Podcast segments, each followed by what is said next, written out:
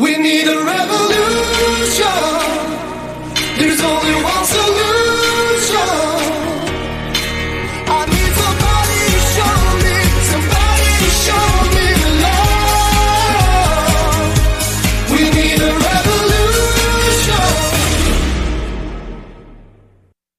Hello, good afternoon, good evening, wherever you are. Sorry, that sounds like I borrowed from Del Bigtree here, but welcome to an Informed Life Radio on 1150 AM KKNW in the greater Puget Sound region and also streaming live to CHD TV. So, you know, maybe around the world, we might be having people tuning in here today. Um, I want to thank our generous um, donors who make this show possible. Uh, this is all volunteer, all donors, um, everybody pulling together, trying to keep freedom alive, um, keep censorship at bay, and to make sure people have the information they need to make critically important, informed decisions in their life.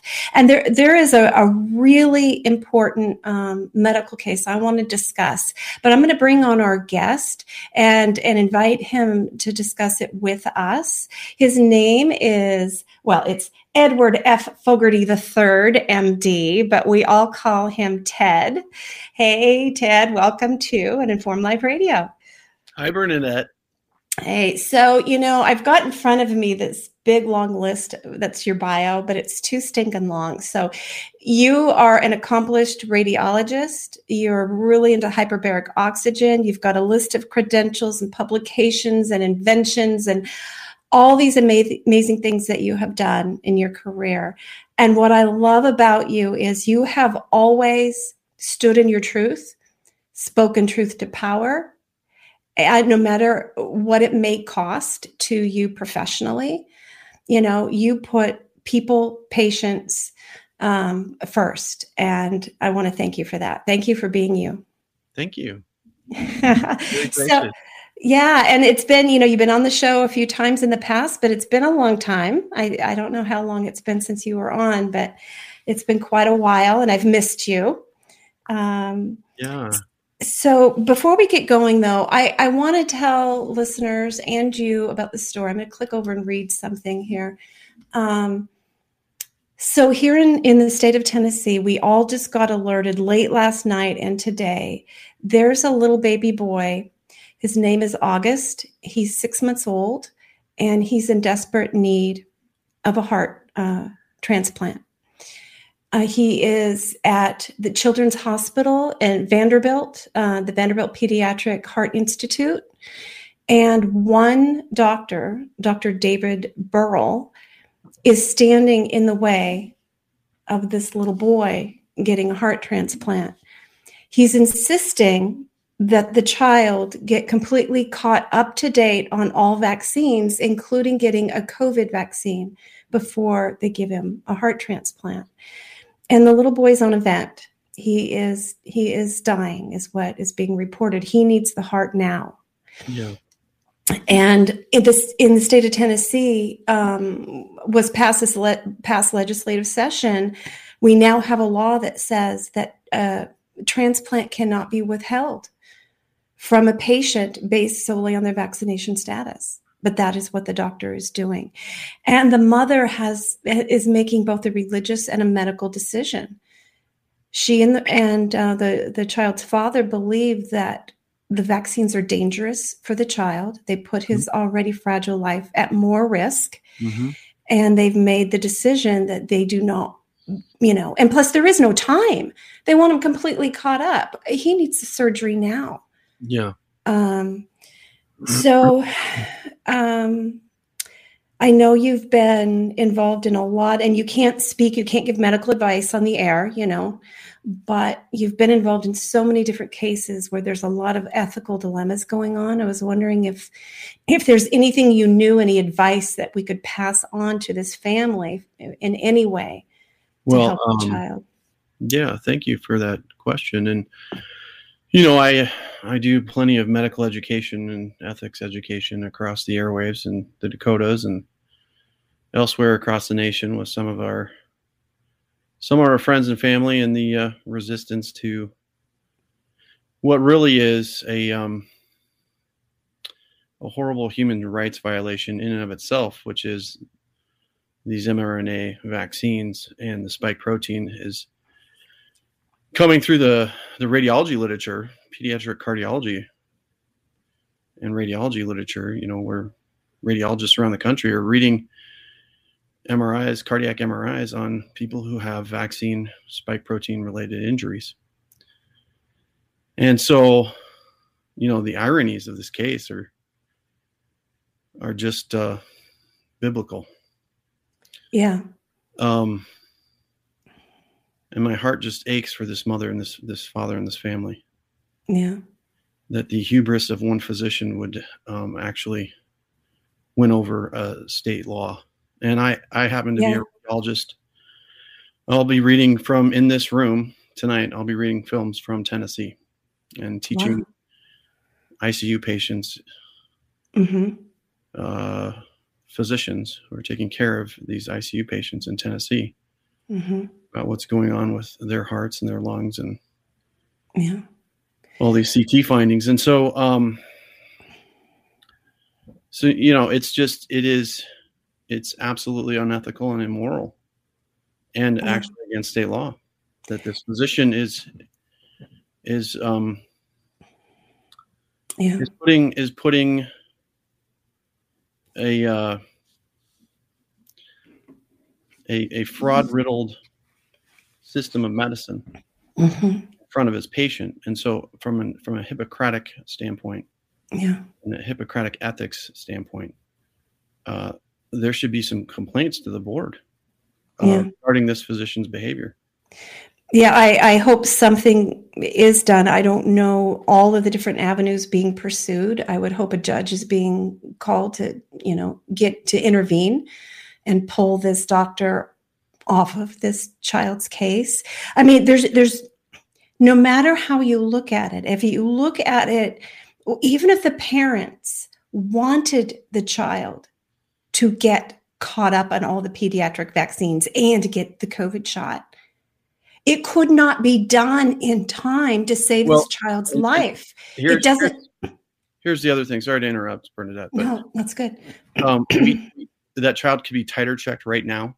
Hmm Could be titer checked, and it could be that they already that child already has the antibodies to many of these things that um, this this physician is trying to f- trying to force Yeah. child into um, into a racket, and this racket has long been uh, basically destroyed by Yeah. uh, you know a, a lot of words of a lot of great people, including Bobby Kennedy Jr. and myself included. There, there really is. There's no ethical, moral reason for a person to have any vaccination event when they already have the antibodies. They already have the Yeah. byproduct of the vaccination event running through their bloodstream, and we can prove that with modern diagnostics. And that's where, as a radiologist, you know, we, we're the chieftains in radiology. We are the chieftains of the of the top top rung of technology Mhm. and, and and and diagnostics. And so for for for these other physicians to sit here and and say, you know, well, we're going to need a, an MRI, we're going to need a CT, you know, to plan the surgery, and uh, but we're not going to we're not going to fall back on diagnostics for the sake of this child in this physician's practice, where this child could doesn't doesn't need to be caught up necessarily based on what I've pioneered in the Northern Plains. I've done titer check vaccine protocols, uh, you know, and Paul Thomas has been doing the same thing out in the Pacific Northwest. Yeah. And, and th- that's where the Hippocratic imperative hmm is that, okay, if you as a physician feel that your pa- patient needs to have this immunotherapy, maybe you should check to see that they really need it first.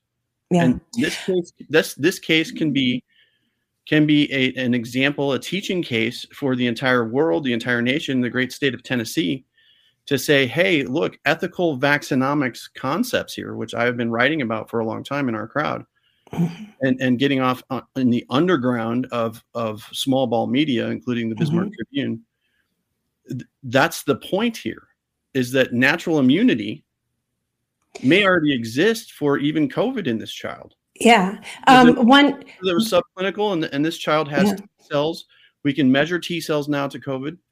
Uh, that's another. That's another thing that the the the grid that the Mhm. racket doesn't want to tell America is that not only do we have the ability to document that you've had the infection with your antibody response, but even when those antibodies wane, we now have a Mhm. clinical system available to check the T cell receptors. And SARS CoV 1 has people who survived SARS CoV 1 who have still have natural immunity that is robust 18 years after their infection. Yeah. Yeah. And so I w- this is that that's where this is completely unscientific to to to to force someone into a racket in order to to secure their medical care. It's There's- unscientific and it's Yeah. There's, um, and I absolutely agree with you. There is a complicating factor that I didn't yet pass on um, with the child, and I, I, I was told that I'm not reading it in the literature, but I was, I was told it by a spokesperson from the family is the child does not have a spleen. And right. So asplenia syndrome is is another immunological liability for people who are born that way. Mhm. and and so and so from the ethical standpoint of of what we've been told by all of these public health officials and all of these proponents of of over vaccination is that well we need we need to over vaccinate everyone to protect those who cannot who cannot be vaccinated and to protect and so on a herd immunity ethics basis it's like this one child should not be held up uh, right. from from having a life-saving uh, organ transplant. So at and at six months old, isn't it? Everyone else around that child having been vaccinated, and and and why aren't they checking the titers? Or have Again, natural why- why- immunity, why- right? Why isn't anyone checking the titers? It's like And it- the tires for air pressure. This is the basic, most simple immunological diagnostic thing to do in in all all of all of uh, what we've been doing in in in immunology is is Right. And and there's no there's no specialty of medicine. There is no specialty of medicine where you don't you you go and and and do something three or four times only to figure out that uh it didn't work. You know I- you know I, I, my family we have three kids that all got hep b shots through childhood. And their mother my dear my dear soulmate carolyn was hyper immunized to hepatitis b when she was a teenager.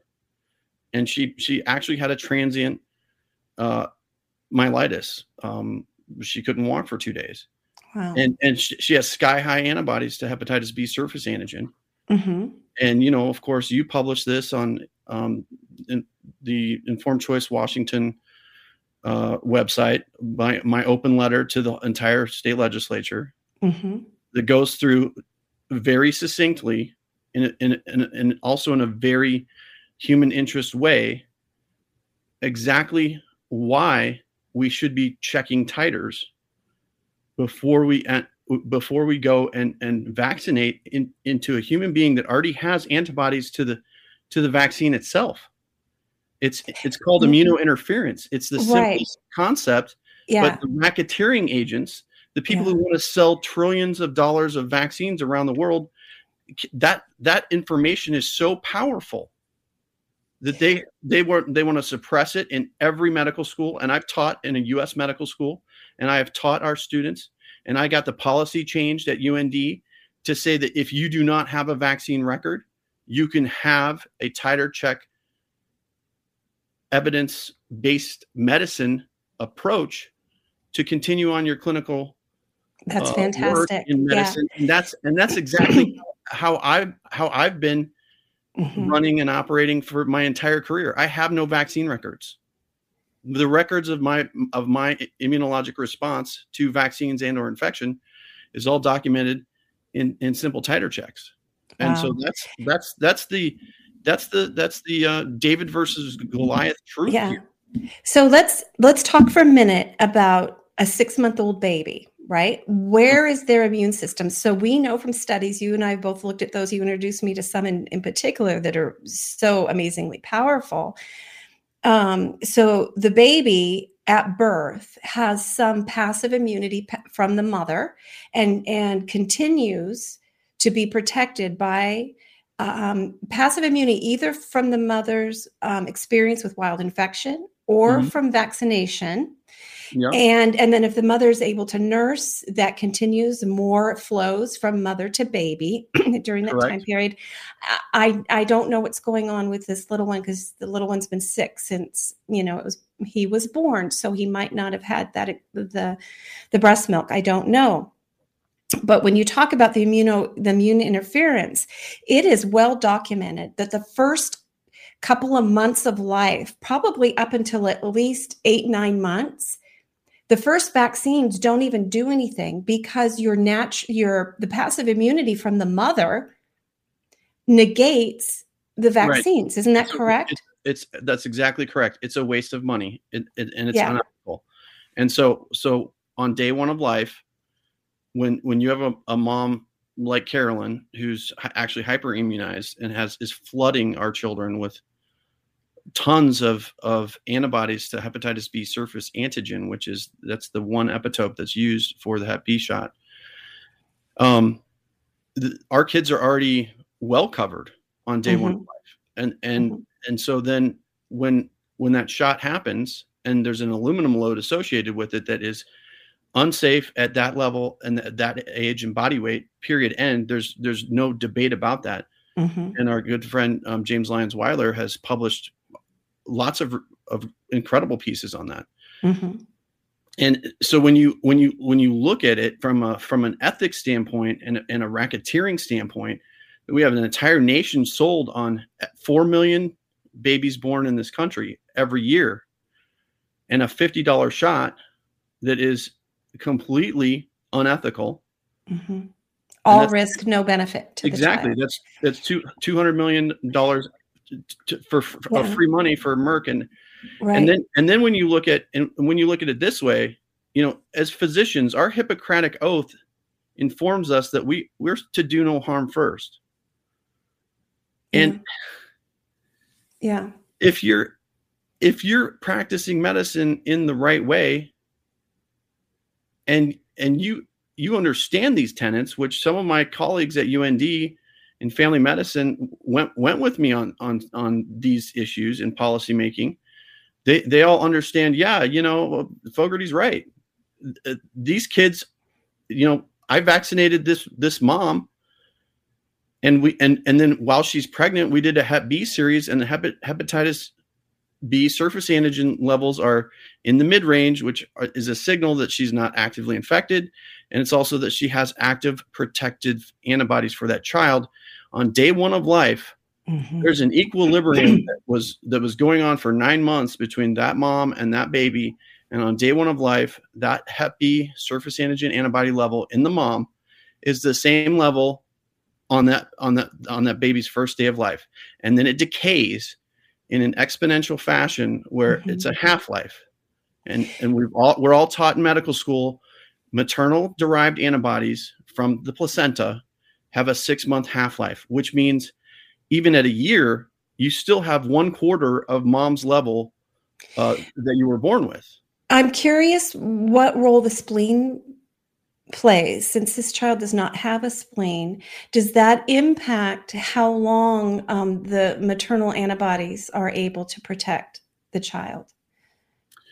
Um, it can, and you know the spleen is a major immunologic processing organ Mhm. uh, within the you know outflow of of what's coming through the portal vein system and and uh, and and just from the splenic artery and, and shunting all of the immune system cells at least regularly through the spleen that are in circulation is Mhm. is a conditioning situation um, for you know and again we, we, we we're so antibody focused but the, the immune system is not just antibodies antibodies are like the drones in the military of the immune system you know we're forgetting about the natural killer cells or like the marines on the ground uh, we're forgetting about the, the- all these other the t cell uh, system um, so there's the, the acquired immunological system, which is the antibodies and the T cell receptors, but and, and then we also have an innate system, which Mhm. doing a lot of the heavy lifting whenever we're infected with anything.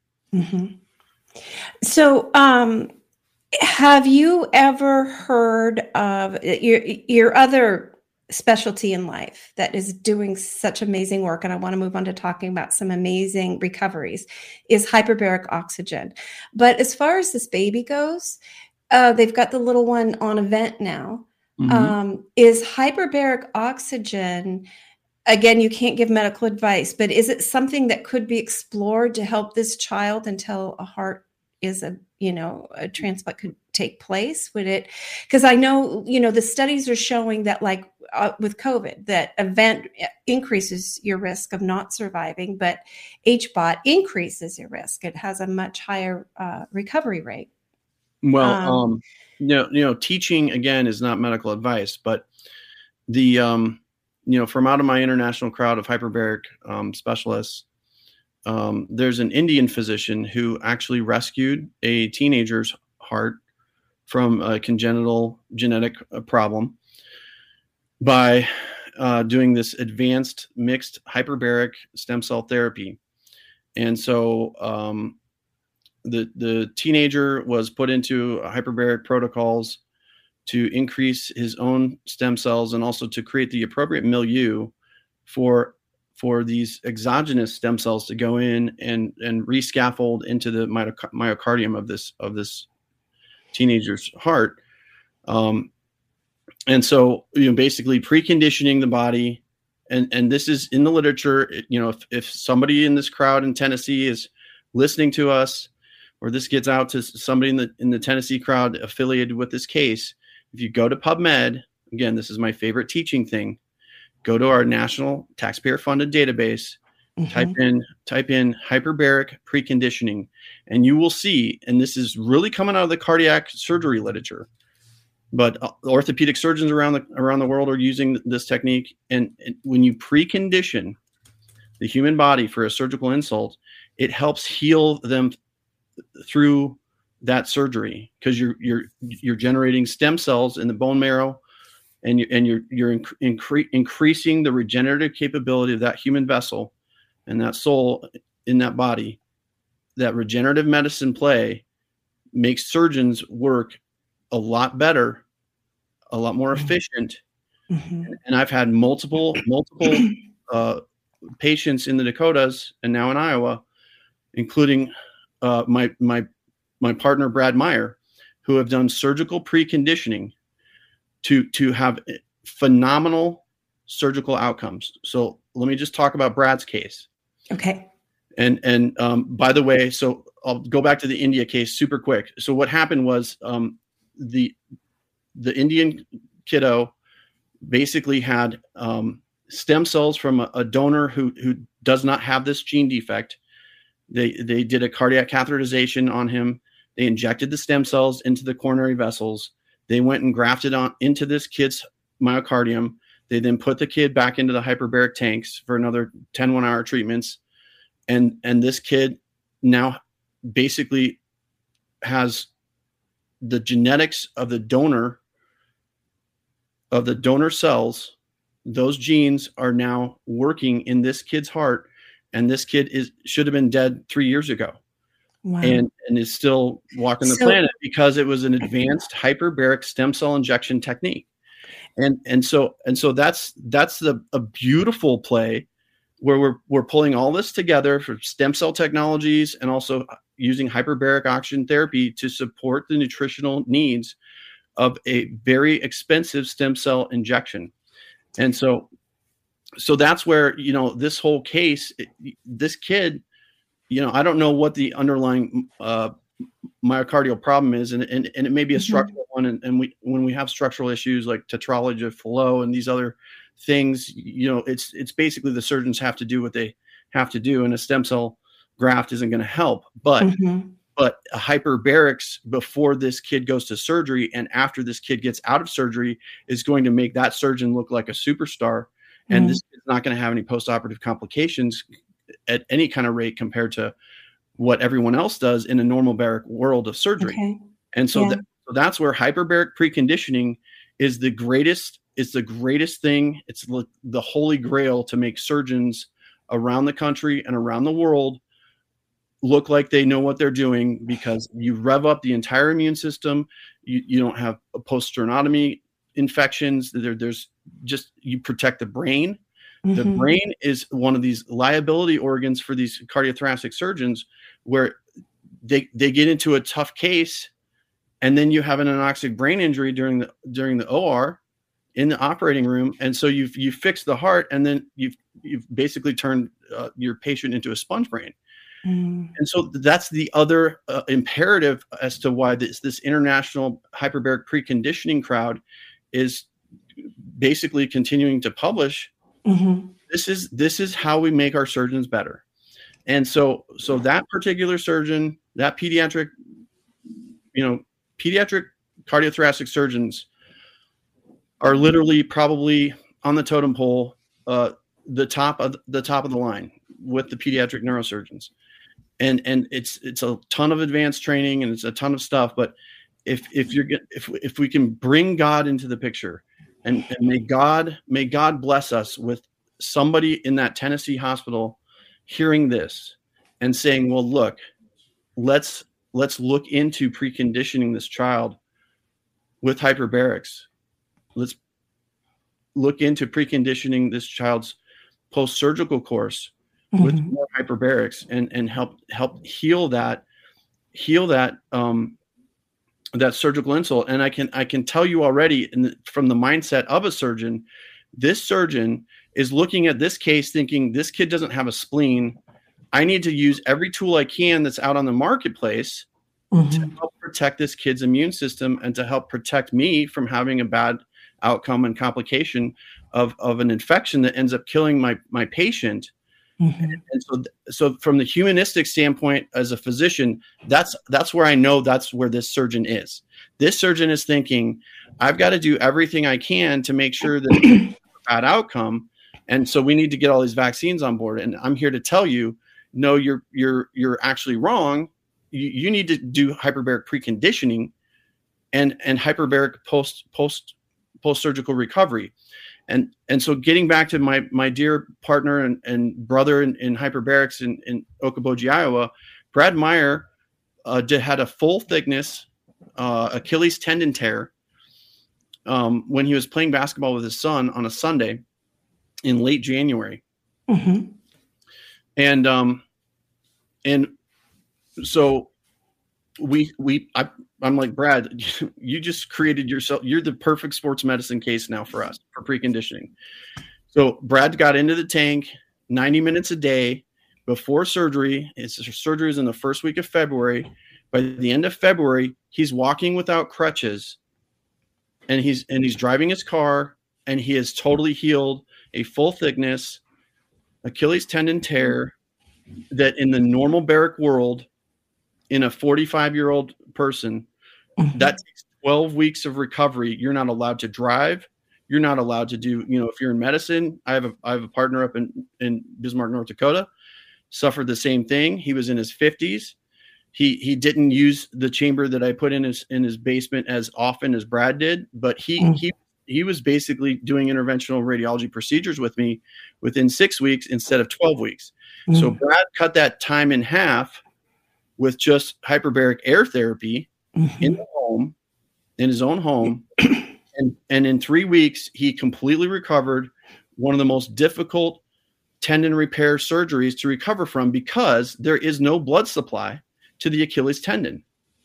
So all of the oxygen that has to get to the Achilles tendon interfaces with those surgical sutures has to diffuse molecularly diffuse from out of the bloodstream through capillaries surrounding the, the tendon that are literally a centimeter away from the center of the tendon. And so when so when you're when you're putting somebody in a hyperbaric environment and you're increasing the pressure by 30% and you put mm-hmm. them in a nasal cannula oxygen concentrator which is 95% oxygen now now now you've increased the amount of dissolved molecular oxygen that can go through a gradient downhill now from the bloodstream at much higher levels and and from that downhill molecular gradient it can that oxygen now gets into that center of that tendon healing point and and we we basically cut it cut his healing time by by a third. And this also parallels the experience of the Argentinians with COVID infections. Argentina just set up a, a they had to stop this trial early because of the phenomenal results they found.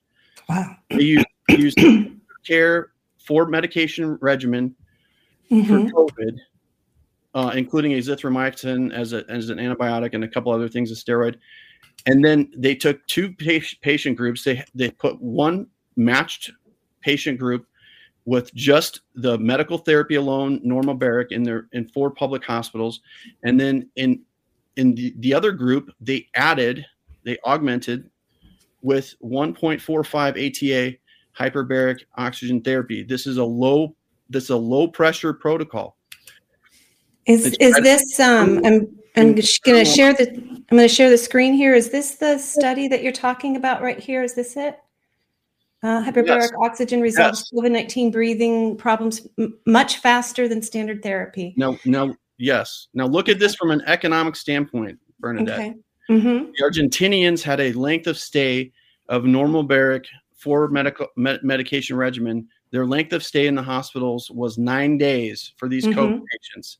Mm-hmm. When they added when they added in a similar population just 1.45 ATA hyperbaric oxygen, it's right on the line between medical and non-medical grade. They cut the length of stay down to three days. Wow. Look at the economic boon that is for an entire society. Wow. Mm-hmm. and and then and then this goes out in Reuters. And if you read down this Reuters uh, piece, there's American physicians that were interviewed, and they can't quite figure out how that would work in America. And it's like this is physics, people. This this works around the world the same way. Yeah. Um, well, you know why it doesn't work the same way in um, America because In of America. politics. Well, because yeah, because the NIH has not put um, hyperbarics as a covered countermeasure. Therefore, it's not financially incentivized.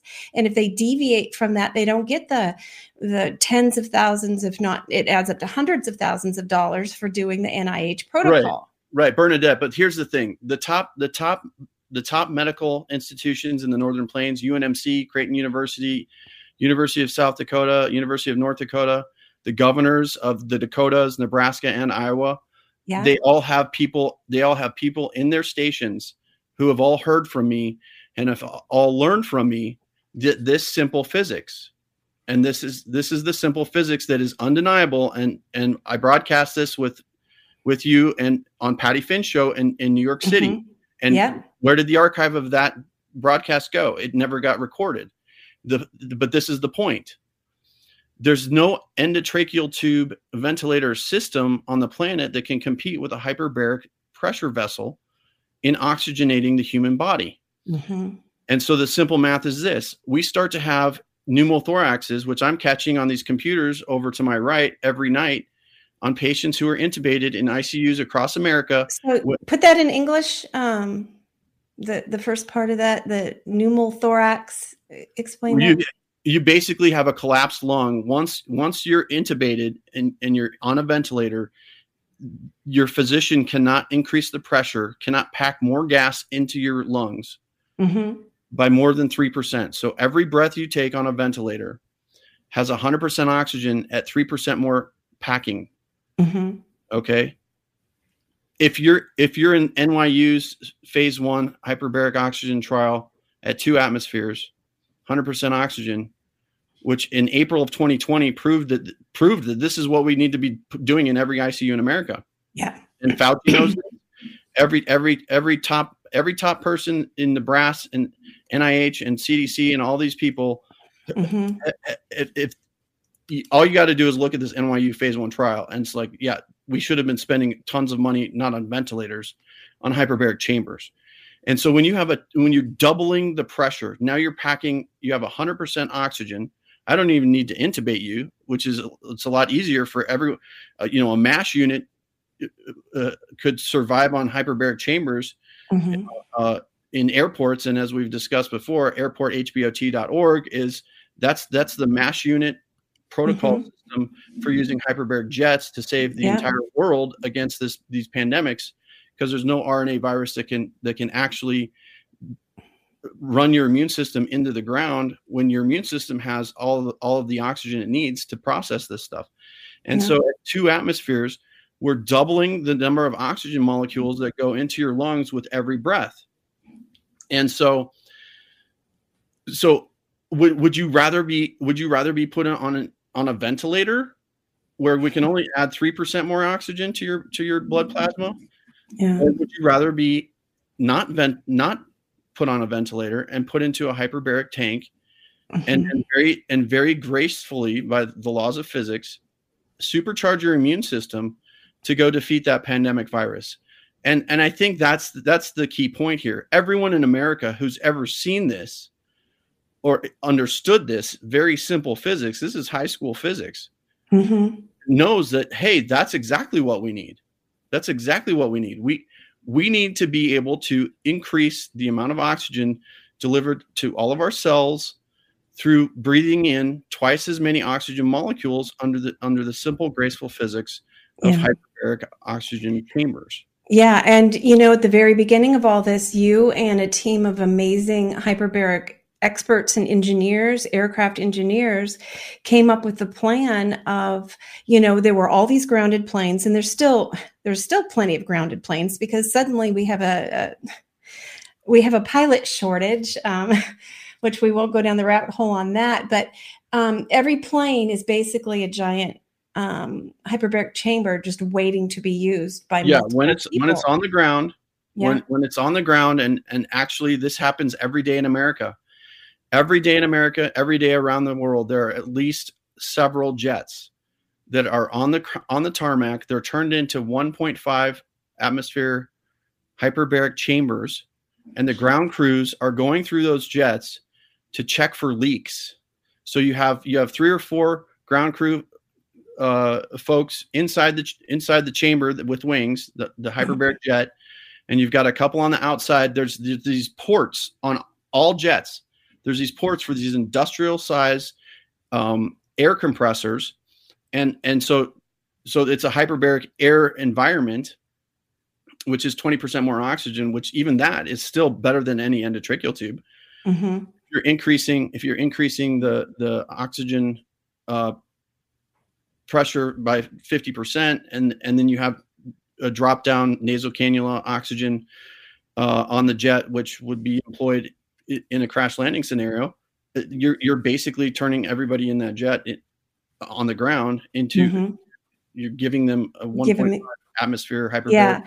You know, and it's just it's just like one solution. Obviously, you know, early treatment protocol is ideal. Actually, prevention protocol, making sure you've got your vitamin D and zinc and C on board. And then Right. early And- treatment, making sure you've got your COVID kit, your hydroxychloroquine, your ivermectin. You can say ivermectin on this radio show. We're not censored right here with Tennessee, that word. Tennessee, Tennessee made it over over the counter god bless the tennessee legislature and the and the governor there yeah. ivermectin's over the counter in north dakota there's a bill that got passed in the fall of 2021 uh, to Mhm. basically protect every every doctor wanting to write a prescription for ivermectin it's still and- challenging to get. General- be- yeah, but it's yeah, the yeah. attorney, and the attorney general of Nebraska put it in a 44 page uh, essay, basically, that uh, there, there should be no problem with any physician Yeah. writing for ivermectin or hydroxychloroquine. yeah. And and I've saved lives by communicating across the airwaves and and teaching people that if if you're if you're a horse person, if you got if you're a rural uh, farm person and you've got ivermectin that you're using on your animals anyway, it's the safest drug in the history of the Yeah. world. Uh, it's best to rub it on your back as a paste so that it goes in transdermal and then you don't get sick, you know, with nausea Yeah. and anything else.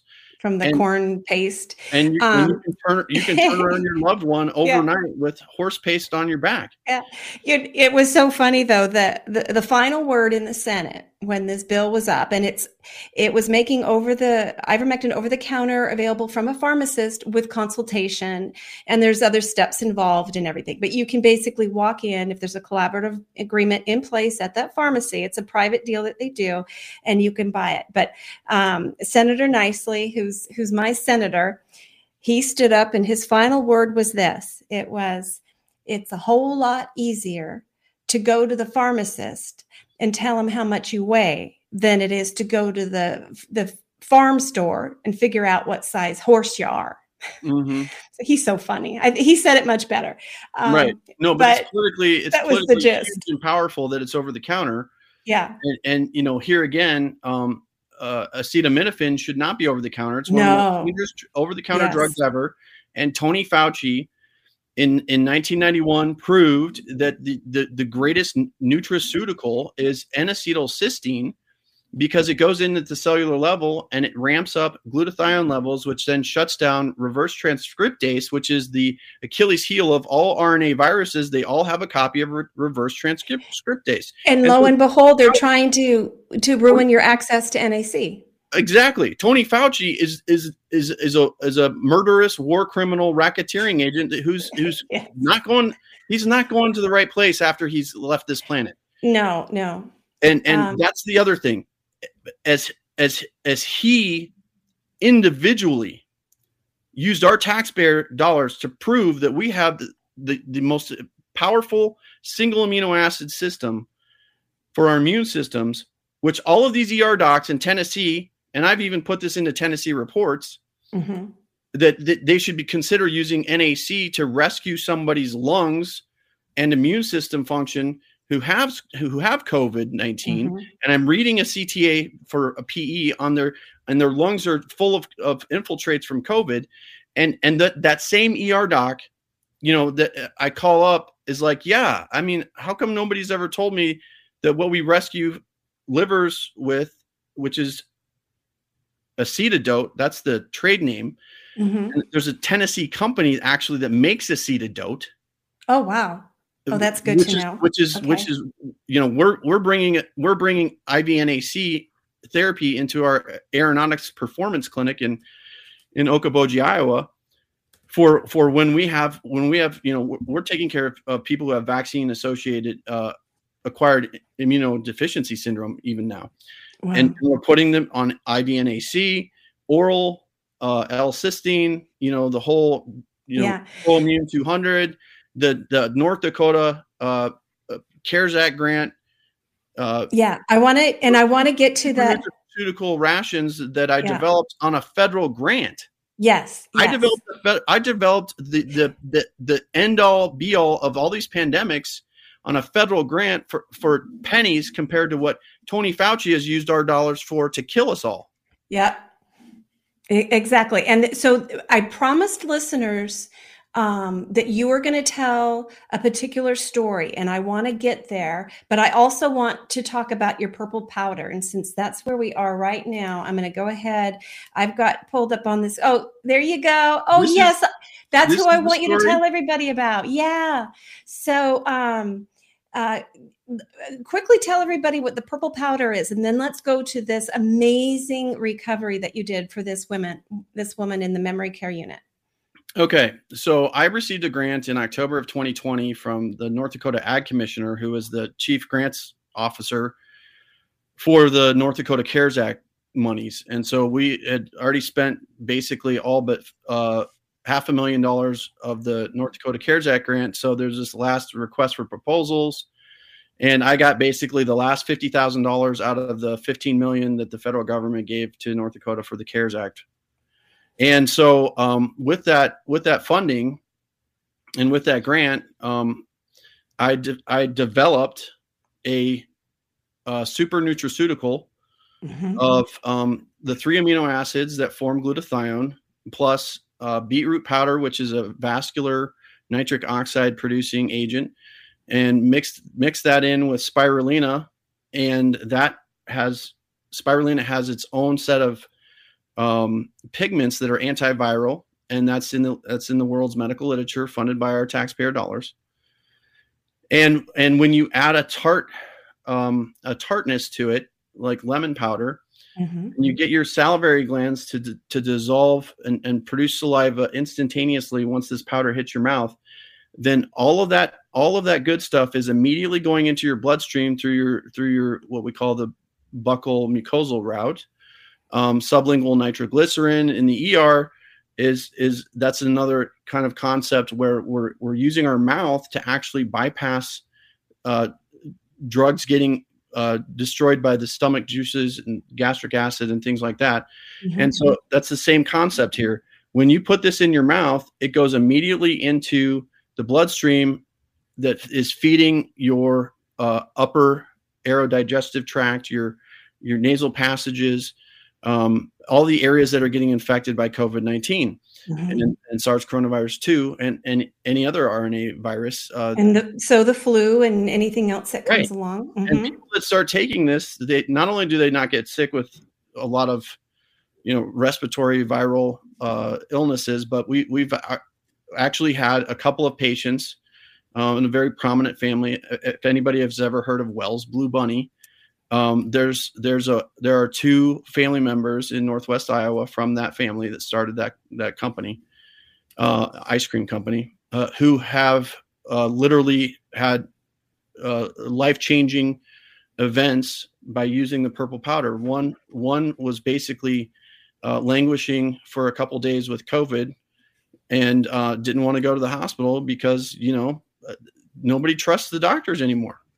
And so she she took some some of the purple powder, a little bit more than the recommended dose on there under my medical direction with Brad Meyer in Northwest Iowa. And the next day she's like, I, I feel incredible and so she's you know basically self-recovering very quickly and, and Mhm. one of her one of her nieces actually has a hyperbaric chamber in her home and we were we were mobilizing her to go in that and the next day she's like i don't think i need it so the purple powder took care of it and then uh, another family member uh, had a mild heart attack he's in his 80s and uh, you, you can see this story on the uh, aeronautics performance clinic uh, facebook site Okay. so the listeners can go to the Aeronautics Performance Clinic Facebook site and see some of these stories in more in more depth. But um, this particular individual had a mild heart attack, had a depressed ejection fraction, which is our, our marker of how how well the heart is pumping. Once it's below fifty percent, um, we we start to say you, you, you've got some heart damage, and and he went to his cardiologist um, and ended up started taking the purple powder for a couple of, of months and then went back. And his his ejection fraction is now increased. And that's the only thing he did in his daily regimen was to to start taking the purple powder the north dakota uh, covid rations basically Mhm. which which basically that's a formulation of the most important nutrients in my professional and scientific opinion for our mitochondria and so Yeah, so I, I hate to uh, move you along too quickly, but we just got a few more minutes, and so let's let's get on to your amazing patient. I'm going to find her picture. I believe she's on here.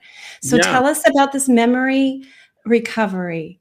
Okay, so um, there's a uh, the the mother of an attorney in, in southern Minnesota, and this is actually very important that you know there's attorneys around the country who are starting to realize what kind of frauds we are in medicine, and they're they're they're starting to to um, push back in in local and state levels, and and so this attorney uh, found our clinic in Northwest Iowa, just 15 miles over the border with Minnesota, and brought his mom in out of the dementia memory care unit in southern Minnesota every day in April. And she had ab- about 31 hour treatments of uh, hyperbaric air therapy primarily, and just 30% more um, pressure. And um, by the first week of May, she got discharged from her memory care unit, which is a medical legal precedent that from across state lines, Dr. Meyer and I and the aeronautics clinic team, we we we basically forced another physician in another state to have to write a discharge order for a memory care unit patient who has dementia as a diagnosis. And that's probably the first time that's ever happened in America. Wow. There's a medical legal document in in, in service of this woman's recovery hmm that that basically got her out of the dementia dementia care unit and then she's she's golfing in the first week of May and she gets a par and um uh I got to I had the the blessed uh, opportunity in in in early June here she stopped through the the clinic to say hello and and uh she went through her her whole golf outing and how great she's doing and and uh, you know it's it's this is just another series of of recoveries of dementia that I've that my practice has been affiliated with, and and of course the the Koska family um, out in the Colorado Rockies. Uh, you know, I'm the first physician in the history of the world to reverse dementia on on air pressure alone in the jurisdiction of altitude. And so so basically when I set up this protocol for Bobby Koska, it was it was the physiologic equivalent of him flying down to Omaha, Nebraska, sitting on the tarmac in Omaha, Nebraska for an hour and getting 30% more pressure at at that altitude and then flying and flying physiologically back up to the Colorado Rockies where he lives at 9,000 feet. And Mhm. irony of ironies, his his soulmate is a former flight attendant who met him while he was playing baseball for the Minnesota Twins. Small Wow. world. Yeah, small world. So um, let's see, let me see what the time is. We're getting down to just a couple of minutes. Uh, list for listeners who are new to hearing you talk and new to HBOT. Give me uh, a dozen or so um, health conditions that HBOT um, is very helpful for. Well, it's it's better to do this in a, in a, in a different way Okay. because uh, God has given us these incredible organelles that are the heart and lungs at a, at a at a molecular level of every cell, and they're called mitochondria. And we receive that gift from our mothers. It's a matriarchal mat- matrilineal inheritance. So every thought you've ever had as one of God's soul vessels comes from the energy produced from the mitochondria that your mother gave to you at, at birth and in, in the womb at conception. When we focus on increasing the, the productivity, the efficiency of mitochondrial energy production, we then create a system that can then leverage all of God's genes in our cells to create the right mRNA species, the correct mRNA species that we need to regenerate injured cells, bring back our thoughts in our demented patients, bring back babies like Eden Carlson. If anybody wants to have the, the most heartwarming story ever you'll ever see in modern media, go to Mhm. USA Today, Eden Carlson, hyperbaric and Harch. Type in H A R C H, Harch. That's Dr. Harch is the leading pioneer of hyperbaric medicine and protocols Mhm. in the history of, of modern America. And and you will see just how simple and easy it is to allow God's genes and mitochondrial energetics to recover ourselves from all of these ailments and maladies, including pandemics. I love that. And final awesome words uh, to part with. So, uh, Dr. Ted Fogarty, thank you so much for joining me today on an Informed Life Radio, 1150 AM KKNW. We're going to take a break. And when we come back, we've got uh, media analyst Allison Morrow. Stay tuned. God bless. If you're looking for a publication that delivers honest takes and critical insights into the issues of our day, then look no further than the Flame Paper.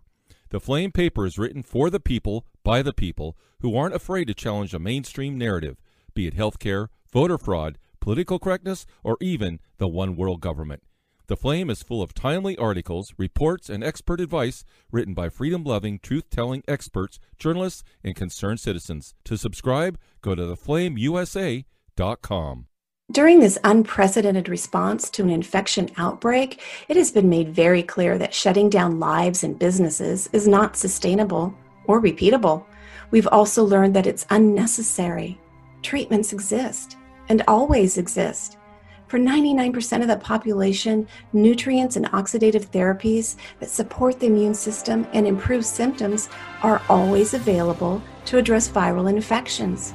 For the less than 1% who need more, inexpensive, unpatentable drugs can be added to the nutrient therapies to improve outcomes.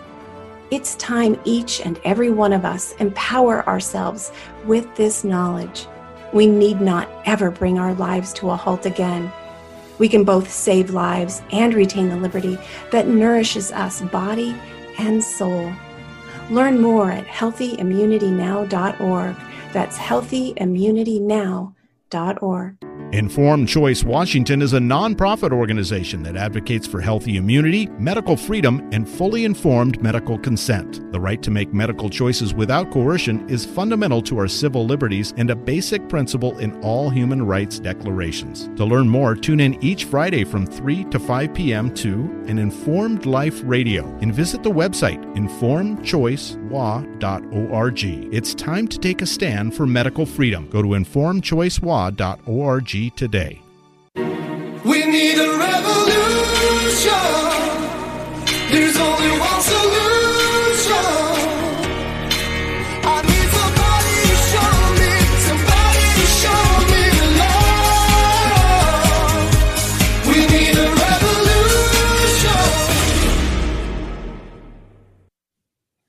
Hello and welcome back to an Informed Life Radio on 11:50 a.m. KKNW, um, and also streaming to CHD TV. I'm your host Bernadette Pajer. I hope you were able to hear Dr. Ted Fogarty in the last hour. He has got such great information.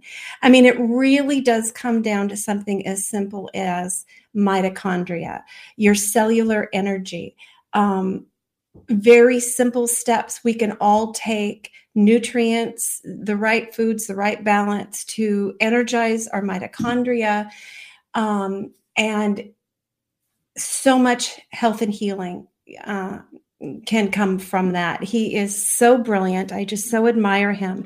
And he's, he's, gone through so much in his career to stand in his truth and he keeps plowing ahead. And now we've got this wonderful purple powder. So um, and i can tell you guys more uh, about that later. We do have the formula on our website um, informedchoicewa.org uh, he gives away the the formula recipe for free but if you want to make get it pre-made um, I'll get you a link to that as well. So, our guest this next hour is somebody that I met couple of years ago in the pre-covid era it seems like we all measure our lives now of uh, before and after covid. Um, her name is allison morrow and she when i met her she was a tv journalist um, out in washington state. And um, since then she has left broadcast news and and set out independently in order to be able to do the sort of stories she wants to do honestly in the way she wants to do them without the censorship that was beginning to come um, piling down from um, broadcast. So I'd like to bring Allison on now. Hey, hey, Allison, there you are. It's good Hi, to see can you. you hear me okay? I can hear you very well. You're looking beautiful this afternoon, and you are in your own studio. Yeah, and you're so fancy now. You've got the CHD TV background and yeah. so professional. oh well it makes a nice green screen you know we we try like to it. keep it all yeah yeah so um you know we've been on a journey allison you and i um it's been kind of really interesting i it's so fun to watch you grow as as one of the people that has been an advocate for medical freedom and informed consent you know along this route we have been just praying for good journalists like you to step up and fill in the gap and, and really create this whole new um, uh, I don't want to say media empire, but other sources where people can go to to get uncoerced, uncensored information. So tell listeners a little bit about yourself and, and what you're doing now, because you've got an awful lot of places people can now find you.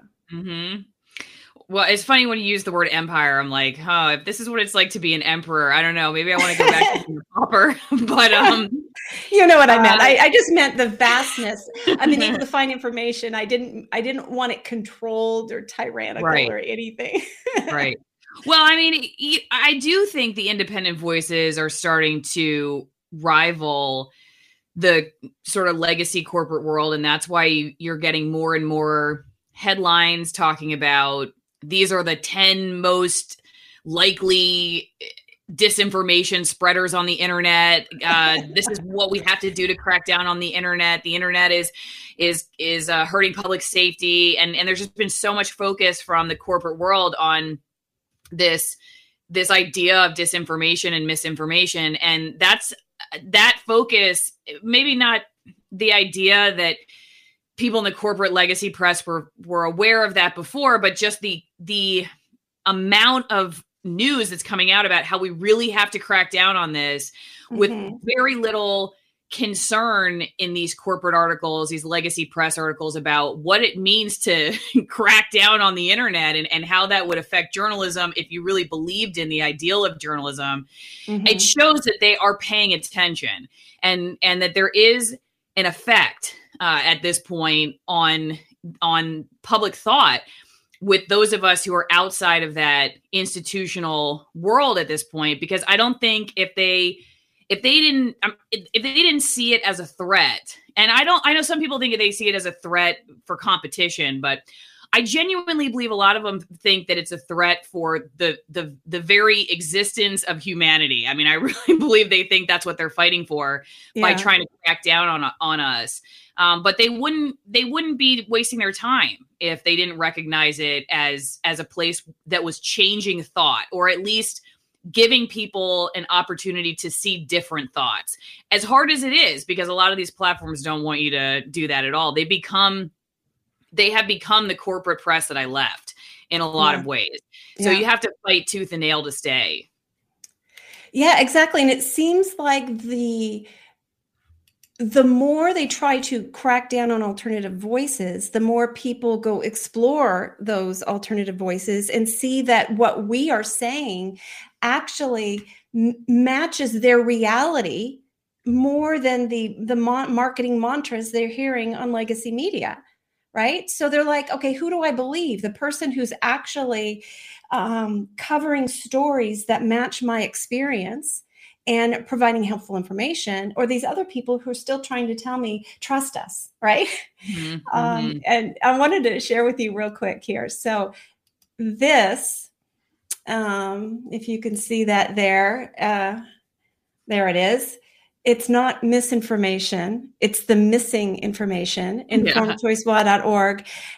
Th- This was coined, it's not misinformation, um, coined by Del Bigtree years ago, pre COVID Mhm. when the whole concept of disinformation, misinformation was really sort of in its infancy compared to where it is now. Um, and they were testing all this out. Um, but already we were battling with this sentiment. Um, and so we were really braced and, and ready to go when they started throwing this term out. And if anybody ever is just pauses and and thinks critically, you will they will see that in legacy media and our government officials, they will say, "Oh, there's all this disinformation and misinformation spreaders, blah blah blah," but no specifics, zero specifics. And then if they ever do um, dare attempt to try to give an example, they give the most absurd ex- example of something that nobody is actually attempting to say. Mhm, You know, mhm. it's like, well, Mhm. we don't say that. We agree with you that that's misinformation. That's not true, Mhm. you know. But they they really stay away from the things that we're saying that are true that that they don't want to hear. It's it just seems to me um, so obvious, and I think it's becoming more and more obvious to more people. Again, I think it's that mismatch of individuals' reality and experience not matching what's coming from Mhm. these um, from these other places. So I wanted to ask you, Alison. I have been so busy, and I regret that I have not had time to tune into your show. And you you cover some great stories, and um, so listeners, I mean, it, it you give a snippet of it or some of it on YouTube, but to avoid censorship, your full stories are going to other platforms so that you know Mhm. people can find you on YouTube. But if they want to hear the rest of the story, Mhm. they have to go to Rokfin and some other places. Right and locals I, my my favorite platform right now for just community engagement and getting story ideas from people and really running a newsroom of sorts that's a two-way street not a top-down model. So hearing from people who are the consumers of my work who are probably more informed in a lot of cases than I am. I look at them like an editorial board, and we do have editorial board meetings actually once a week um, on local. So that's Alison Morrow dot locals.com a l i s o n uh 1 l yes exactly so if you go there and you you sign up you'll get all of my videos plus photos of our family moving towards a simpler life out in the country you know all that good stuff our crazy horses and all my Are you are you still in the airstream? we're still renovating the airstream Okay. we're gonna, we're gonna be renovating the airstream until we either sell it or die i'm, I'm convinced uh, yeah, the, the plan it, we were originally going to move into that, live in it, and then and then build a house, buy property, build a house. I think now we're looking for property with a house that needs a little bit of work, but you could live in right away because we've Okay. seen how long it's taken us with a kid to do the airstream. It just like w- our kid will live in a trailer forever until she goes to college or who knows. So so I think we're we're probably not going to do that, but but we would love to have the airstream for traveling uh, at this point and and just being able to explore the country and Mhm. uh, you know even have it like if people come visit us they can stay in it. So we don't want to totally give up on it yet but yeah that was the original plan. I don't think we're sick of it. What you were saying earlier about the uh, this word misinformation and then also the idea of uh, pu- of publicly associating with people who are labeled agents of misinformation is something that I think is a relatively new phenomenon, at least in in the world of journalism. And one of the main reasons that I do what I do because I focus on censored people, really the unpopular people in the in the world of sort of the the protected class. These would be the the most unpopular, like the lepers, the intellectual lepers, who may very well be right, but Yeah. they're you know they could be dead right in the sense that they have really they've flown right over the crosshairs of something that somebody does not does not want others to see.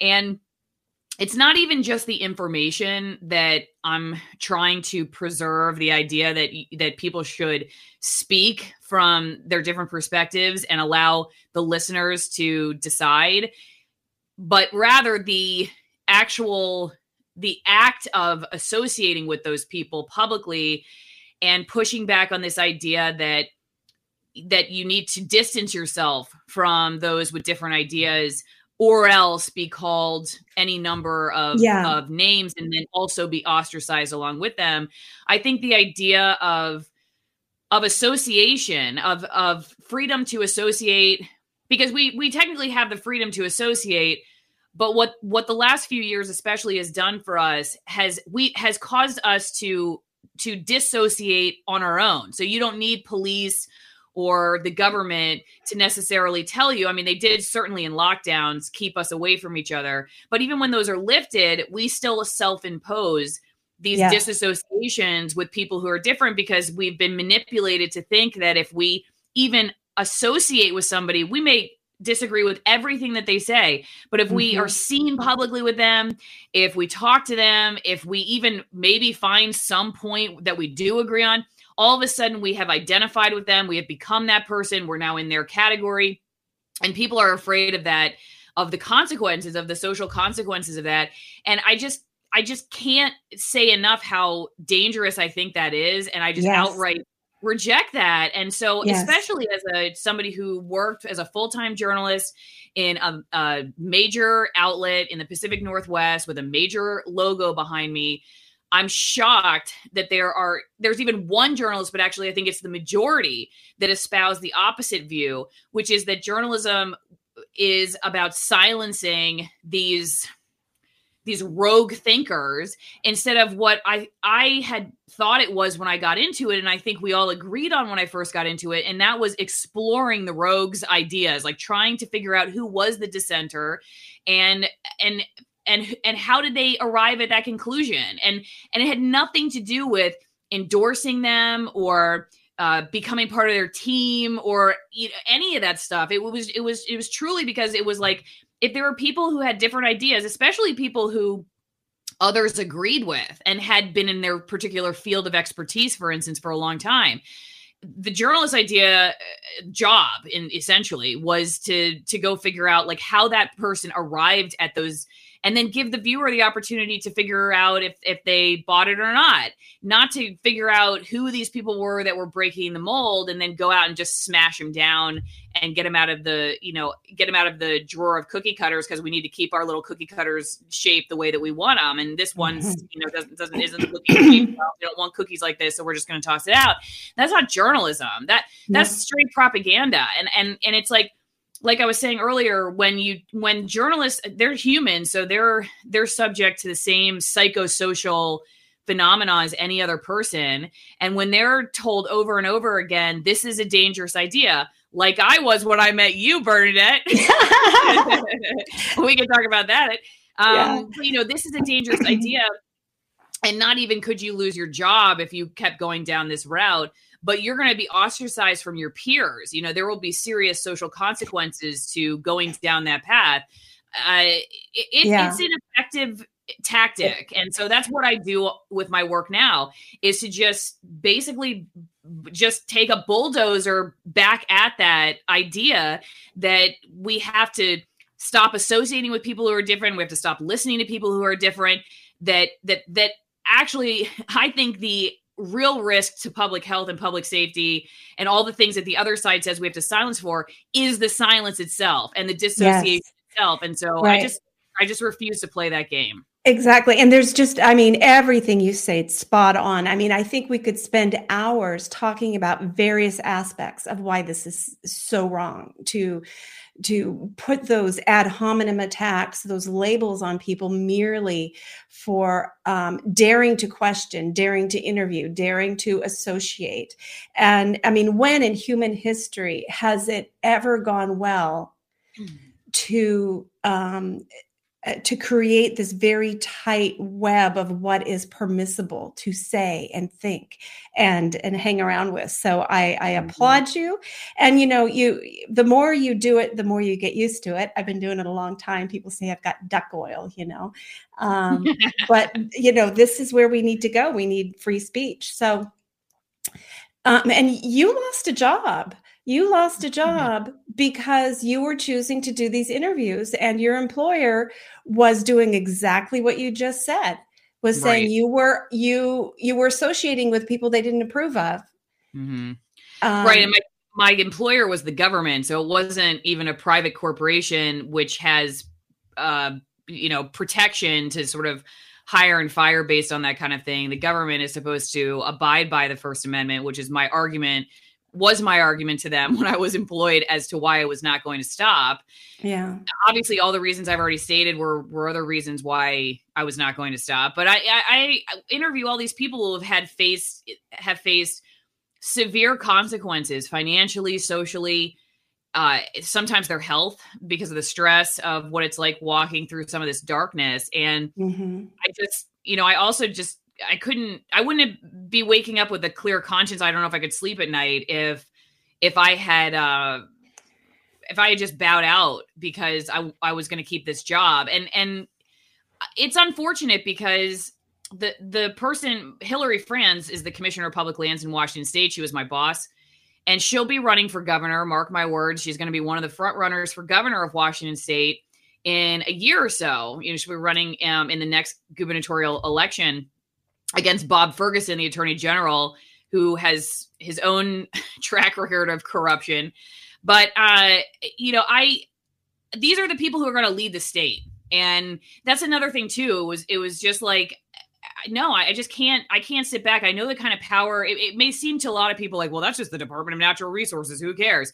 But you know, all of these stacked together uh, add up to a whole country of government agencies and hospitals and public institutions and sometimes private institutions. You know, my old uh, news co- ownership company has you know mandates and um and yeah, I just I I I I couldn't fathom how a- government official uh, could could just come in like if you were about science and here I am interviewing doctors and scientists about about their criticisms of the mandates and you're a public official who has a mandate a vaccine mandate and you also are the leader of a science based agency okay yeah maybe one opportunity you have is to say huh, Alison's, I didn't realize that these people were out there and maybe we don't need a mandate after all. And maybe I Yeah. should go listen to the doctors. But instead, they were all they cared about was that the doctors were undermining, that's what they said, undermining their vaccine mandate. And they didn't care that they were doctors or bioethicists or professionals who had far more knowledge than they did to talk about this uh, public health policy. Uh, all they wanted me to do was to shut up and stop talking to them. And I just, I, yeah, I just find that absolutely fascinating. There was no interest in learning what they had to say. And Mhm. the fact that you would, you would say those doctors do not have uh, any place in the public square to discuss uh, what these mandates are or whether we should have them, the vaccines Mhm. themselves. It's just crazy to me. But that's Yeah. just like I said, that just goes to show the level of hubris. I think that that we're we are now in our our little tribes thinking that there can't possibly be anything good coming out of the other side. We just there just can't be. And so the best thing to do is just like my bosses wanted me to do, just stick your fingers in your ears and and then shut up. Yeah, never going to happen. so good for you, Alison. You know, um, y- you have a history. Um, you, you studied, uh, was it theology um, Mhm. And In- psychology. and psychology? So, um, is that something that you feel really sort of feeds the foundation of who you are as you know guiding principle in your work this Mm. this you know your your own faith because because what i what i'm seeing is that you know most of my childhood everybody talked about separation of church and state and you know you're not supposed to bring religion into it and they were it was like this major schism this fracture between who you were as what your brain thought and what your soul felt or believed right? We were they were trying to divide us. And one of the things that I, I feel like COVID has shown all of us, or the response to COVID, is that while we want separation of church and state at the government level, because we don't want the government telling us what to believe, what our spiritual, you know, journey is. However, we cannot separate ourselves and our life decisions from our own spirituality. I think that has been a major mistake that individuals in their jobs have been able to, I mean, you know, even look at Biden. Right now, he says it's a sad day because Roe v. Wade was overturned. He mm-hmm. says he's a Catholic. So, how is he intellectually separating, you know, that which he professes to believe in his soul?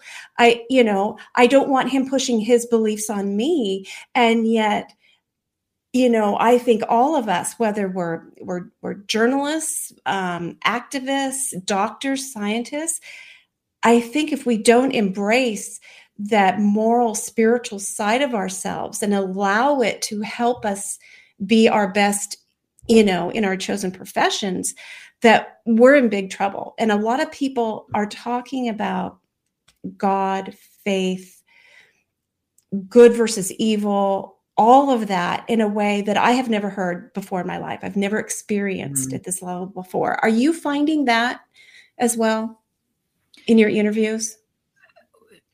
meaning that people are talking about good versus evil more than ever before. Yeah. Oh yeah, I think so. I think I think there are a lot of a lot of people on, on all sides um, who yeah who who who believe that they're not just involved in some kind of ideological or information war, but are are involved in some kind of spiritual or existential battle. Even those people who don't even believe in there being anything more somehow.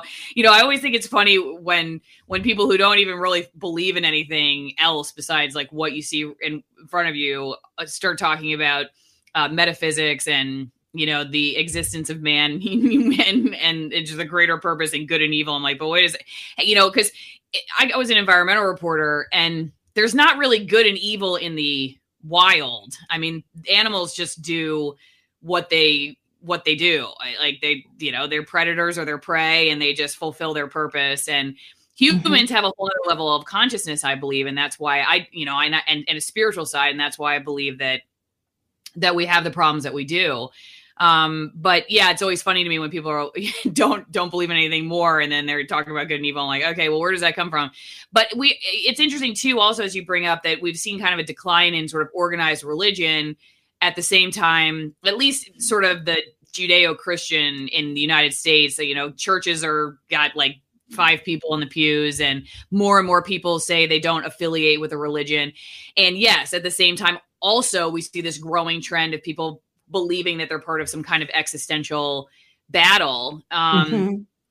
I, you know I, yeah I, it, as far as your question about like does it inform my work? I mean uh, yeah it's it's the very fabric of just who i am. It's not it's not something that you can turn off like once it turns on inside of you and uh Mhm. i think it it I, the, Yeah. the, you know you go ahead Well, yeah, and I I mean, I I sense that with you. I I sense that you have this strength of and confidence, and it, it doesn't come across as ego or arrogance. It's just it, it's a it's a belief that you're earnestly doing what you believe to be right, and I. I I admire that, and I, I'm seeing it in more people, and I feel like when when enough people begin to allow to to choose their actions to match that and some are saying it's gut instinct you know it's you know there's so many different names for what it is but there's so many people out there knowing that they are not living as they should especially like a lot of doctors and nurses caught up in this horrific medical system where they're being asked to do things that they see are wrong. Um, as soon as we get enough people to find that moral courage to take that step to live their truth then this this really is going to flip and i think in a in a Mhm. very good way.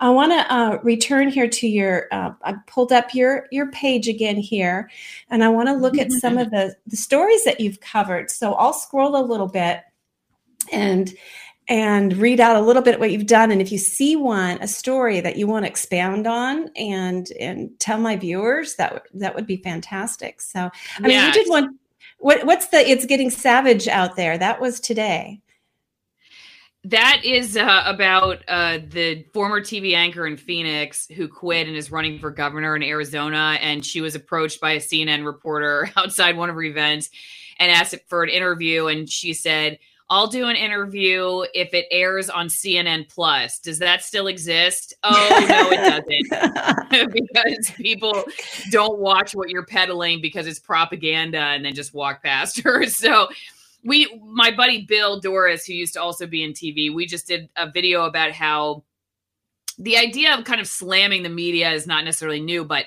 to see current journalists or former journalists going after each other publicly is kind of new. It, it, it's sort of you know the the in group fighting and the peers kind of going after each other.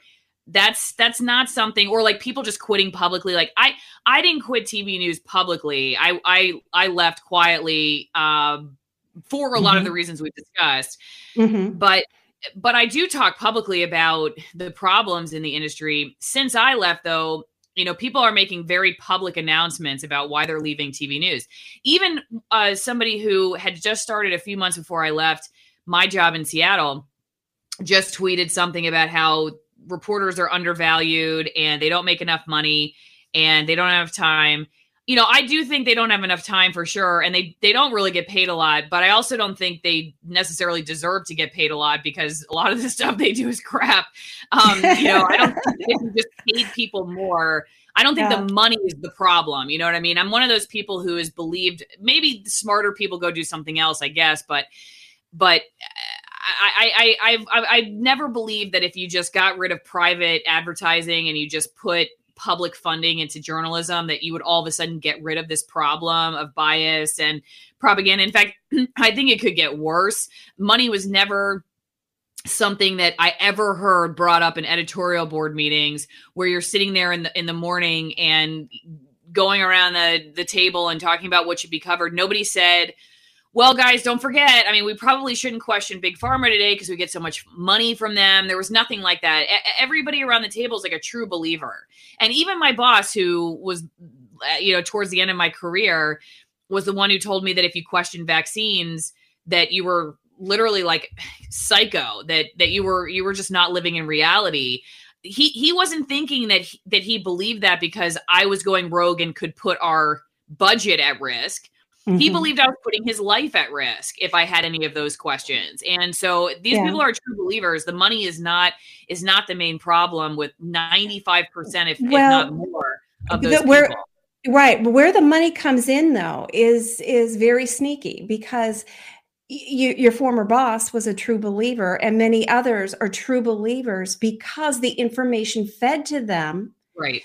is fed to them from pharma and Yeah. and so it's what we have now is is something very dangerous and that's everything that Mm. comes off the news wire you know mo most of it is not vetted.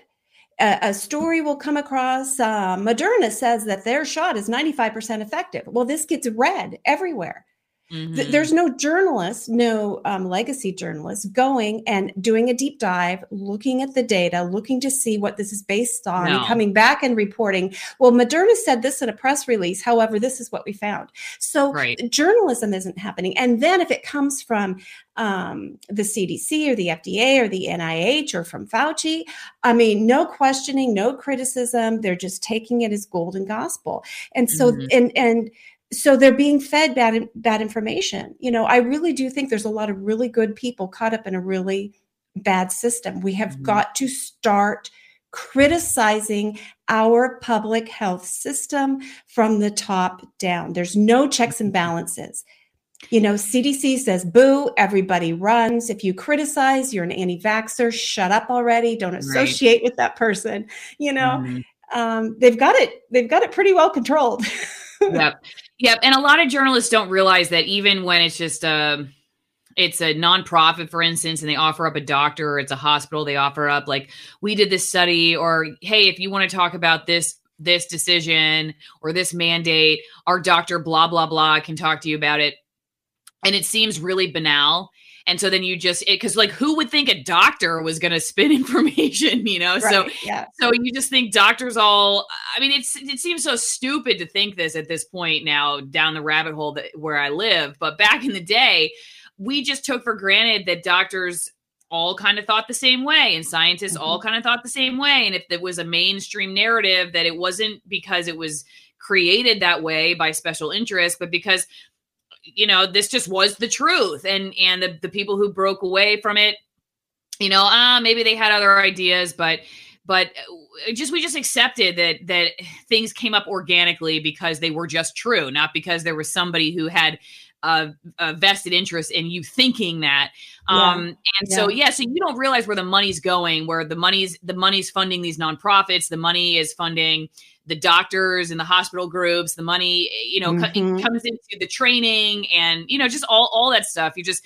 and the manipulation tactics of the commercials themselves. I mean journalists watch tv right? They're sitting at home watching netflix or whatever else. And Mhm. and uh and so their favorite show has a Pfizer Moderna. They they drive down the highway and they see a big billboard which is like protect your kids vaccinate Washington. And they're just constantly bombarded with that. So if you don't have if you don't already have a different perspective or you don't have a manager who's who's pushing you to think differently but actually doing the opposite then you, you know that's just not that's not a place where intellectual growth is going to happen and another Yeah. problem too is which is why I always say if I were to teach a journalism class, I would talk about the human side of things, not like the journalist. I would start with the journalist, not with the news, because I would want journalists to start having self-awareness. I think that's the number one thing is to just is to be able to see your biases, to see what makes you scared. Like, why does this idea make you scared? Why do you agree with this person? Why do you want that person to be right? Like, why are you cheering for that side?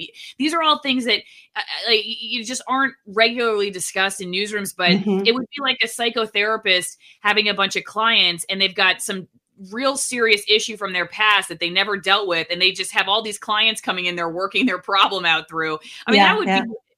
be bad right Yeah. so there's just a lot to fix on the on the human level before you even get to the systemic level of, of where legacy news is at this point Yeah, exactly. And you know, I haven't shown this in a while. You, you just made me think about when because we were talking about nonprofits and associations, all the things that you think you should be able to trust as a as a journalist, as a you know, bringing news. So here is the Association of Immunization Managers. This every single head of every immunization department at the state level in the United States belongs to this organization. You know, it's a it's a nonprofit and they get together and they um, i'm pretty sure it's a Mhm. nonprofit i have to look at its exact structure when i discovered this several years ago i about fell out of my chair i could not believe what i was looking at um, because I'll show you. I'm going to scroll down here and look. The corporate alliance, so our public health departments in every state, this is who they partner with. Merck and Yeah. Pfizer and Sanofi, Seqirus, Janssen, Oh, man. AstraZeneca, VBI vaccines, never even heard of that one. And then we've got, look at this, we've got Gold Corporate Alliance, GlaxoSmithKline, STC Health, Moderna. You know, that's new since, um, Right. you know, COVID. And then all these others and the Bronze Corporate. Look at that. Um, Yep. And what happens is, um, every year, this AIM, Association of Immunization Managers, um, at least pre COVID, they would have a conference. And these conferences were funded by the pharmaceutical industry, and they Mhm. would host educational events. And I just remember quite clearly because I got a hold of some of the slides. One of their educational events, they were teaching public health departments that one of their biggest enemies were individuals like me who Mhm. went to Board of Health meetings and gave public comment. And we went to our legislators and talked about our concerns and need for vaccine safety reform, that sort of thing. So Mhm. these are the sort of things that journalists are absolutely oblivious to that that Mhm. legacy media is oblivious to this this cozy tangle and Mhm. you know i've said so many times that as individuals, I've gone to these meetings. I've gone and talked to them. As individuals, these are good people. These aren't evil people. They don't think they're doing bad. Just like you said, Mhm. they don't think they're doing bad. But when you set set back and you realize that all of the information being fed to them is all completely controlled, completely Mhm. controlled by the pharmaceutical industry. And so of course they believe what they believe because they they're swimming in it. They're like fish in a swimming in water and they have no idea there's a water around them because that's all Mhm. they've ever known, you know. Mhm. Anyway, Mhm. um, totally yeah. well a lot of i you know my my sort of um theological perspective on it is i don't i don't even believe there's good people i just believe there are people and people are fallible and you know they can be deceived and i had a pastor once who said there's no such thing as a good man there are just men and a good god and that's what i believe and i and i think unfortunately there's there's hero worship even among journalists they want to be part of the of the cool kids team. If they've if they've got uh something else that that makes them feel like they belong to something greater um all of those things can be used to deceive them. I think another part of my theology is that like i said the human uh mind and human heart are very easily uh taken in wrong directions. And so you got to be aware of that. And uh if you don't constantly think that way like if you're you're not like okay you know who Uh, not to not like you're a psycho and you think the, the cashier at the grocery store is like trying to always screw you over. Like I'm not trying to say people should be like that, but at least be aware like that I I as a human am built to want to participate in something greater. I want to in, and some people may call it worship something or or be a you know just there's an existential drive to to be a part of something. And it's very easy to end up being a part of something evil if you don't have a compass on something that never changes. And that's, I mean, that really is at the basis of my theology is that, you know, and, and why I wouldn't give in to my bosses and why I keep Mhm. hanging out with the intellectual lepers, which is what Jesus did. You know, I don't worry about the consequences because at, at the end of the day, really like I, I do really believe the good and evil battle. And I believe, uh, uh, you know, there's nothing in exchange that anyone could give me that's as valuable as my very soul. So I'd, I'd rather keep that and and Yeah. and stay attuned to God and just let that you know that other stuff has no real long term Mhm. or or um eternal effect on me but if you're scared you're a human being who's just generally scared about like you're scared about uh what your reputation's going to be or you're scared that um your finances you're never gonna you know god's never gonna provide. You're just gonna like if you if you do this you're out and, and you're done there's no hope for you past your boss. Your boss holds the, your very existence in his or her hands. Or you're not even like thinking that way. You're just you you actually have turned yourself into like a mini god of sorts where you're going to start saving all these people. And i think that's probably the most dangerous uh you know perspective that a lot of journalists have. They they get into it because they they're going to like save the world and then they find these causes to participate in and, and and the government is and these companies are great at giving journalists a cause to participate in and a way to feel like they matter and they're saving the world and and they're they're keeping the evil people like you or me out of the way.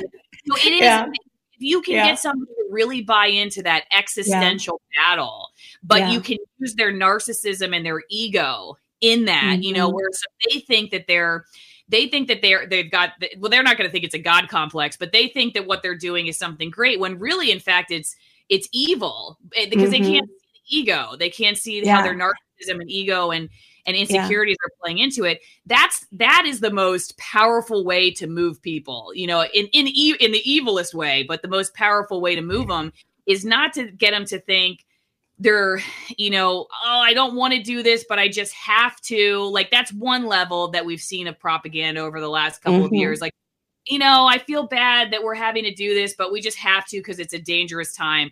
The next level up is like no i believe in this. I, I truly believe that, that we're doing this. And you know what if if people suffer because of it sorry but you're you're on the wrong side of history and we're just going to ramrod through people's lives and um you know through history itself because we believe that you know we just we just have this we're the angels of truth you know what i mean we just got to do it and and that that once you mobilize people to think that way especially journalists that's a real problem because Wow. those people can do some really big damage they can do big damage. And you know, one of the things that has always made me feel very good and safe, even when you would think I would feel otherwise in this movement that I'm on, where you're so attacked and labeled, you know, is because the vast majority of the individuals that I that are on this path with me, they approach it from a place of grace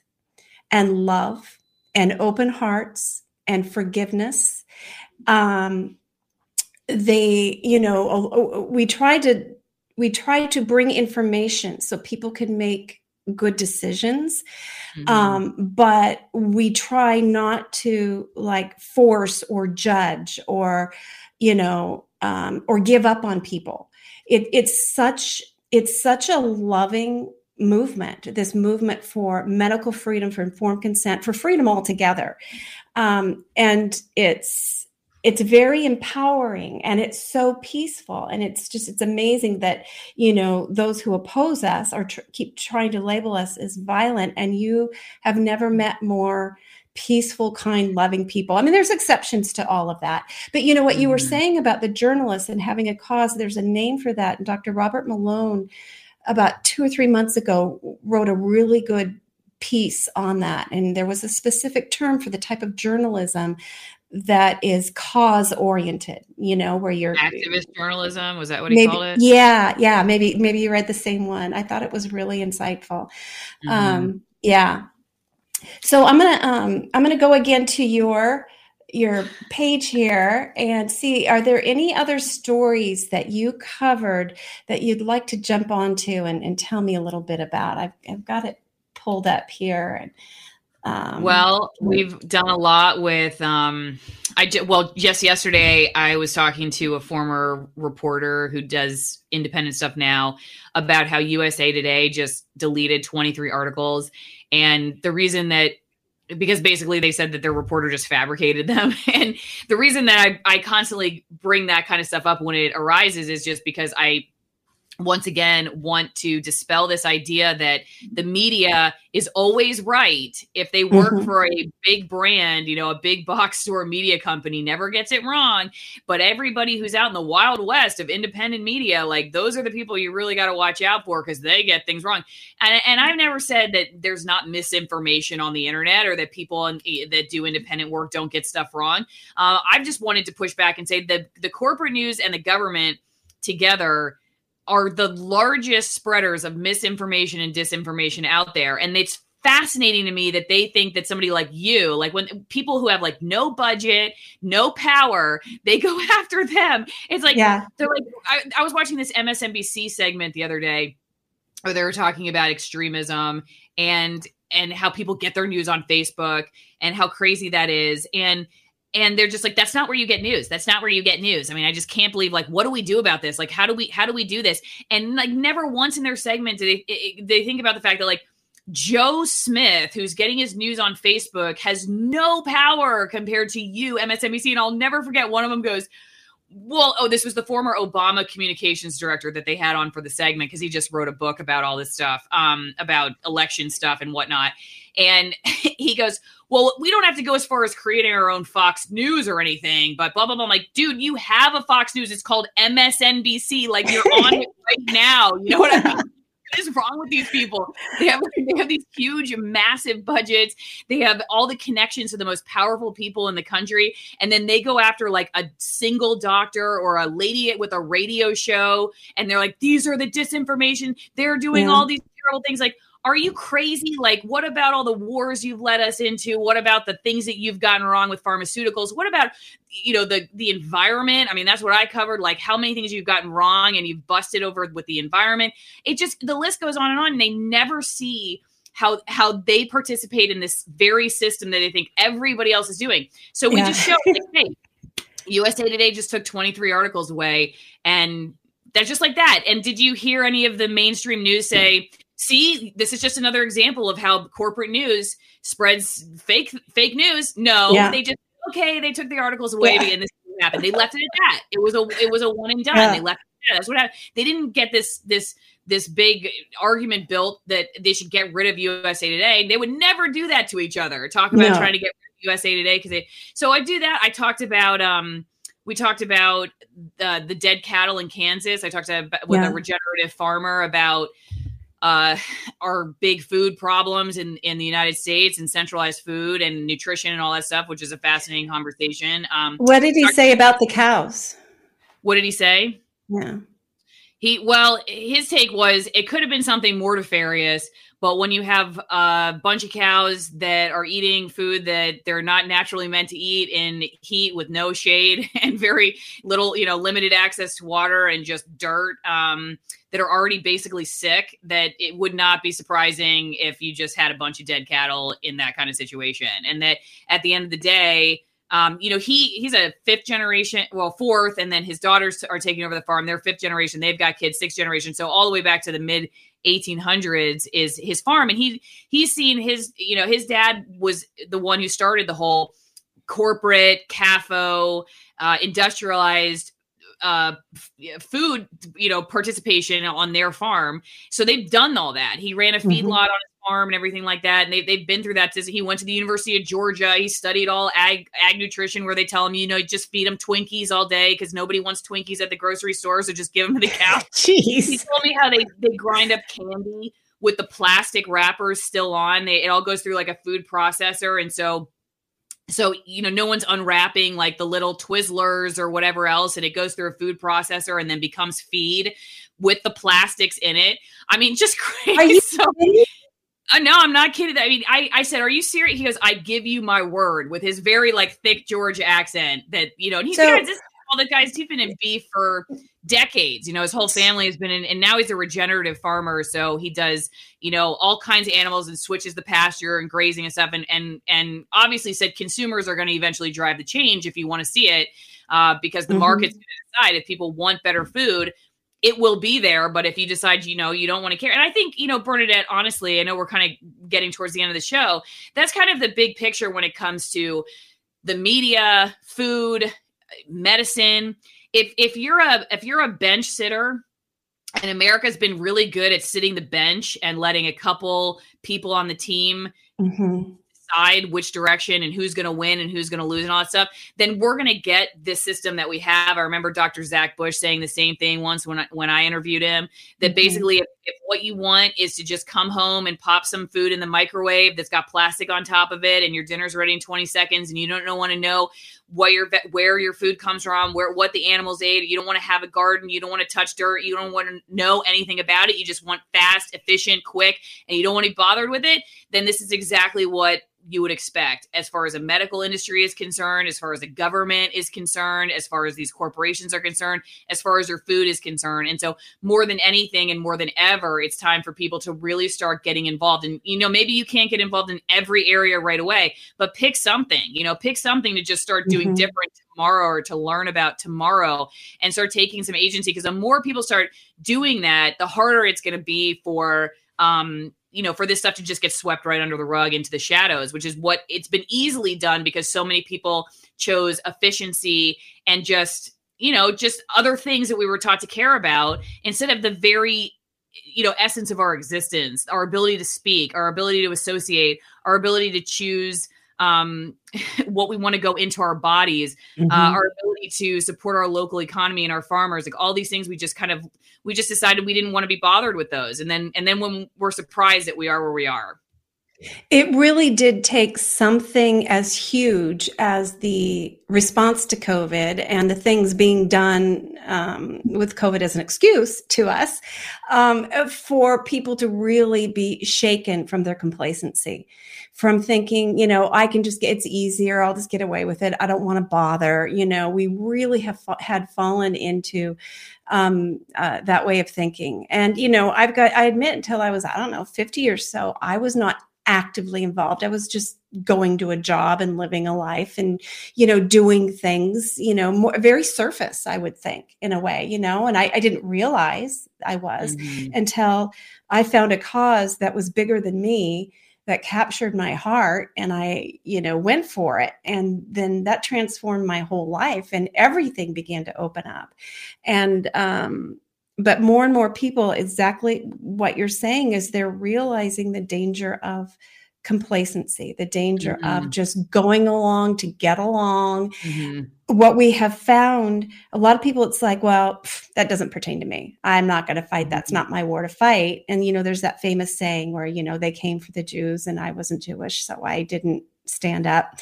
Right now, you know, everybody is learning there's no corner to hide in from a lot of what's happening eventually they're coming for you and what you value and what you want and if you haven't stood up for others yeah. or made those cho- those choices to to to have life be somewhat different from where it's heading um so yeah it's time it's time for Yeah. all of us to join together Yeah, and I wanted to say one quick thing on that note, like related to some of the stuff, the people that I've been interviewing. Like I've I interviewed the attorneys who won the suit against the mask mandate, the travel mask mandate, or I just interviewed an attorney who is a constitutional attorney in New York and is suing over their quarantine and isolation policy for it's just crazy. Like basically you can just get forced into quarantine or isolation using the police force without their having to even prove that you're a danger to public safety or I believe even if that you're like really ill that just if you've had contact with somebody it's it's, it's a really interesting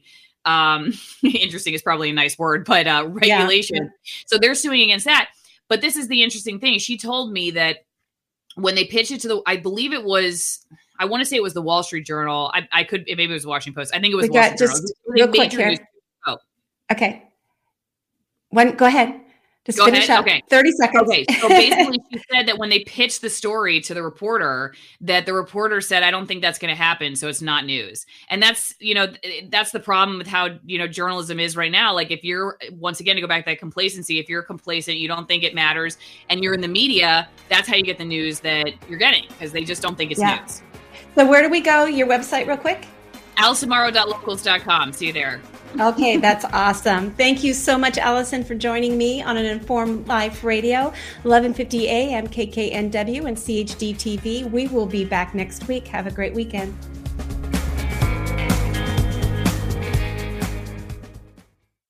delivers honest takes and critical insights into the issues of our day, then look no further than the Flame Paper. The Flame Paper is written for the people, by the people, who aren't afraid to challenge a mainstream narrative, be it healthcare, voter fraud, political correctness, or even the one world government. The Flame is full of timely articles, reports, and expert advice written by freedom loving, truth telling experts, journalists, and concerned citizens. To subscribe, go to theflameusa.com. Hi, I'm Lyn Redwood, president of the nonprofit Children's Health Defense. Our chairman, Robert F. Kennedy Jr., and our entire team are devoted to ending the epidemic of illnesses and disorders plaguing our children today. Through legal action, we're working to hold industries and government agencies accountable and to establish safeguards to prevent further harm. We're working overtime during this COVID 19 crisis to keep you informed about the politics and science of rush vaccine candidates. Freedom and our children's futures have never been more in jeopardy.